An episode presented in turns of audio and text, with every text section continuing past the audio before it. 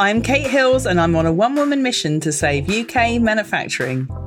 Welcome to my podcast where I invite you to join me each week as I shine a light on some of the very best British-made brands and UK manufacturers and offer advice to those that want to make in the UK.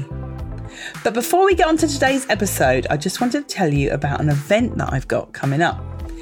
If you're interested in discovering UK manufacturers and British-made brands from the fashion, textiles and homeware sectors, you should definitely come to our trade show, Make It British Live. Taking place on the 29th and 30th of May 2019 at the Business Design Centre in London, we've got over 200 exhibitors, inspiring talks just like the ones on this podcast, and it's the perfect place to network with others that want to see UK manufacturing thrive. Registration is now open, and if you go to mib.live/podcast VIP, I've got a special something for you when you register. I hope to see you there. And now, let's get on with the show.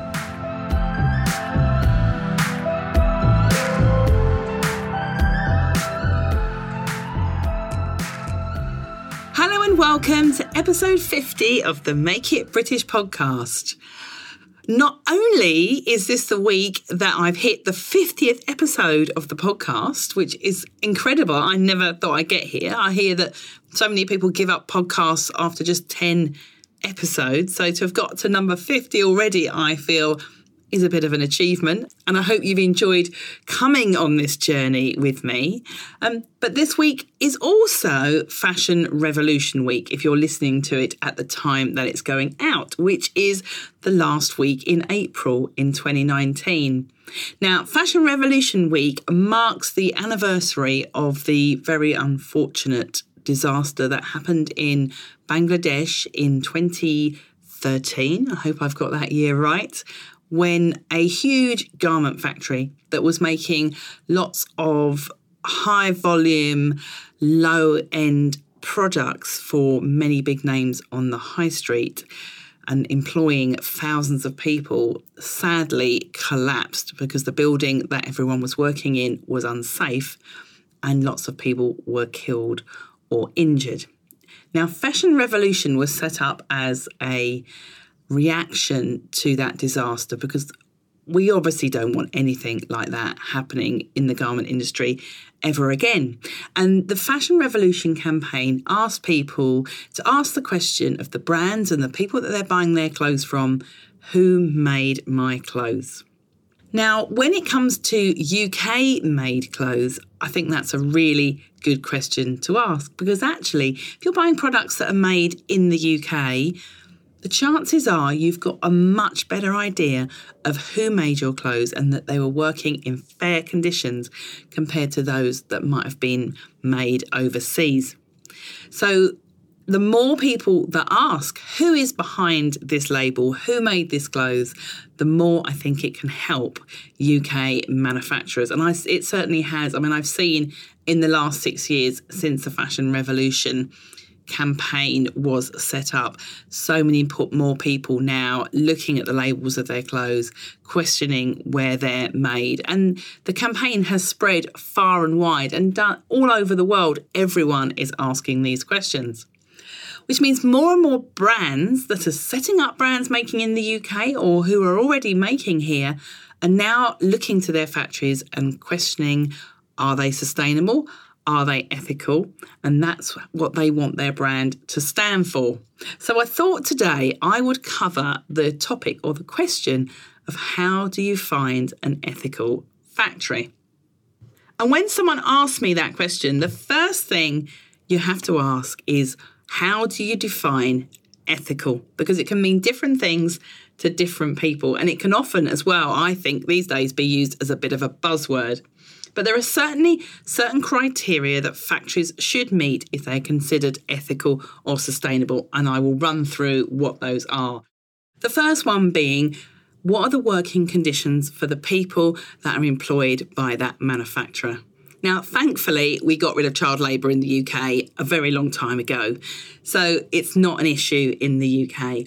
But the other things that you want to question a manufacturer and want to find out about that manufacturer is, are they paying their staff the proper fair wage, or are they working there against their will? Now, it's not always easy to find out this sort of information, but one of the ways you can do so is to find out if the manufacturer has had certain audits, and I will come on to that in a minute.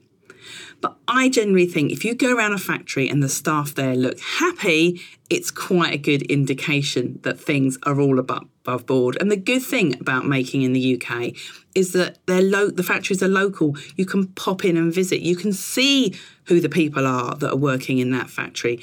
The problem with making with a factory overseas is sometimes a little bit of a case of out of sight and out of mind. And I know that from the days when I used to source from factories overseas.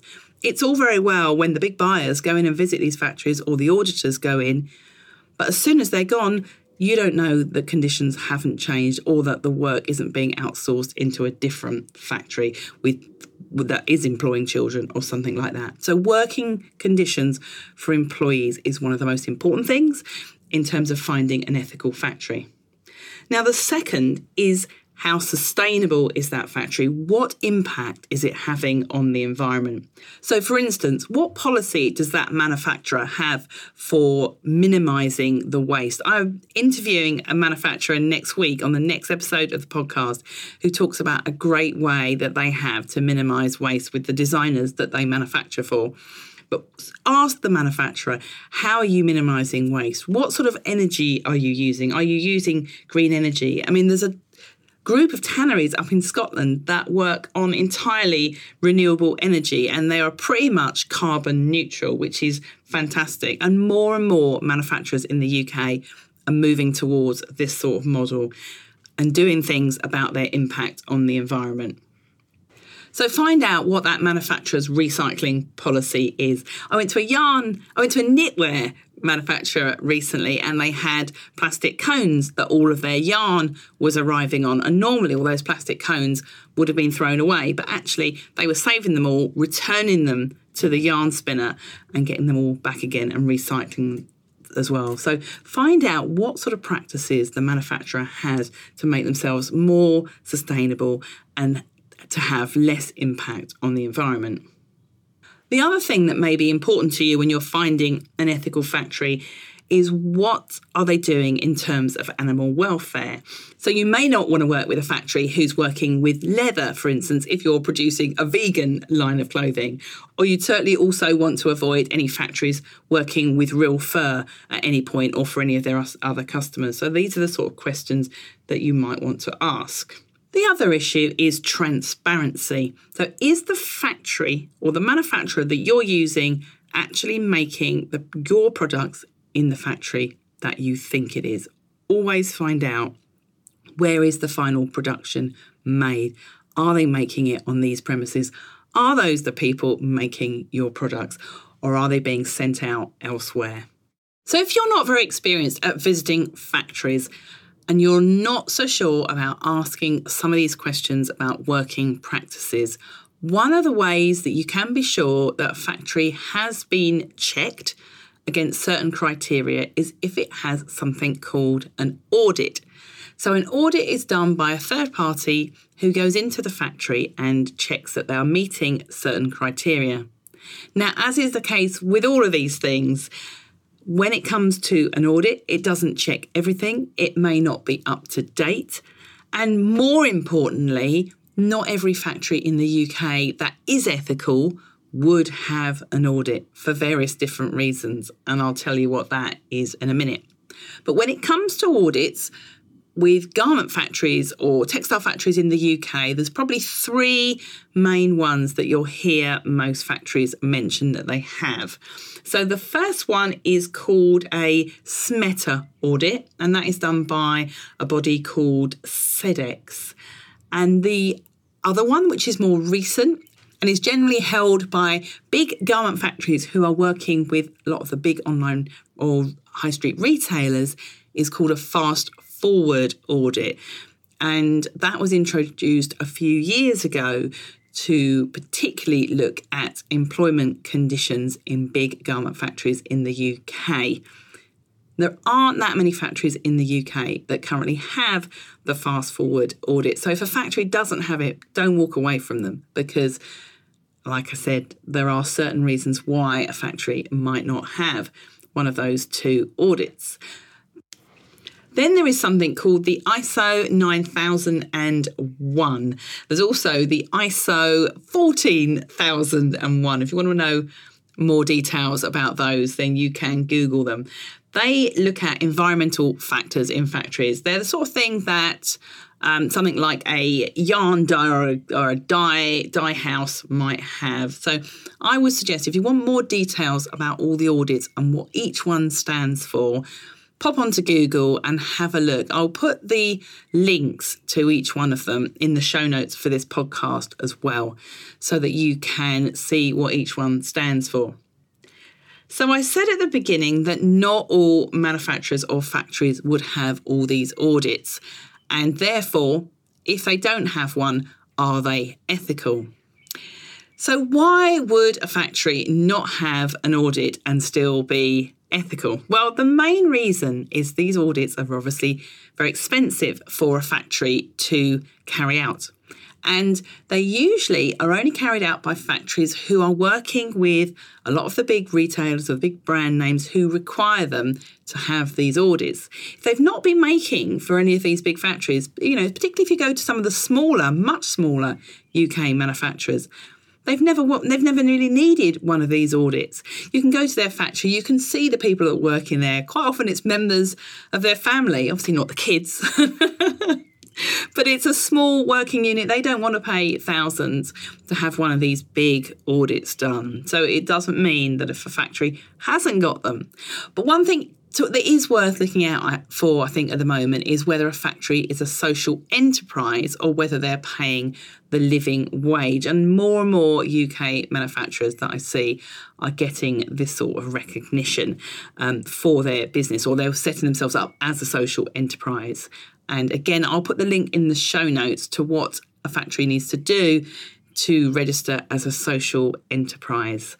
And I also am interviewing a manufacturer who is a social enterprise on the podcast next week. I also interviewed Jenny Holloway from Fashion Enter. Can't remember the podcast episode number now. It's a few episodes back. I again will put that link in the show notes, because if you found this podcast useful, then you might also want to listen to what Jenny has to say. And she has an ethical factory making garments in North London.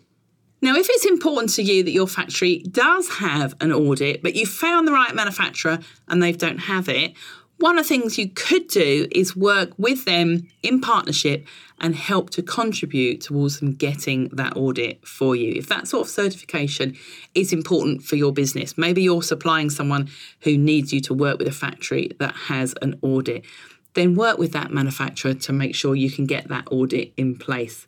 But many manufacturers are reluctant to spend all that money on their own with a business who's placing the first order, who may not come back to them again, because the cost of the audits can be in the thousands. So it's something you need to do to work in partnership with your manufacturer to help them get these audits and to help them become an ethical factory.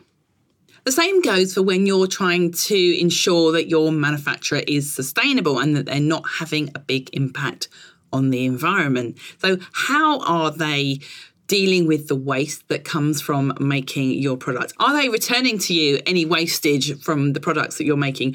Are you yourself trying to avoid less waste of the materials when you're making your product? At the end of the day, if you're making in the UK, one way you are impacting the environment a lot less is that you're not shipping your materials and your finished products all around the world. So there's much less of an environmental footprint when you're making something locally than when you're making it thousands and thousands of miles away. So I hope that has helped you define what it is that makes an ethical manufacturer. It is a bit of a minefield, and there are also a lot of people that are guilty of what is known as greenwash and pretending that they are slightly more ethical than they actually are. So it's up to you to do the research that you need to do with the manufacturers that you're working with and to ask the questions. I hope that has helped you define what those questions might be and to set you on the way to finding and working with an ethical manufacturer. In the next episode, episode 51, I have got an interview with a manufacturer who is not only a social enterprise, but is doing great things to reduce waste for the companies that they're manufacturing for. Until next time, bye-bye.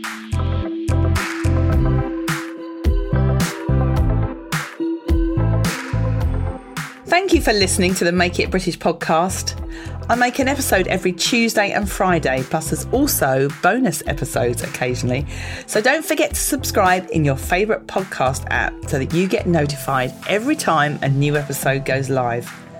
And if you enjoyed the show, I would really love it if you left me just a little review on iTunes. The more reviews this podcast receives, the more people will discover it and the more we can spread the word about making in the UK. Thanks once again for listening to the Make It British podcast. Bye-bye.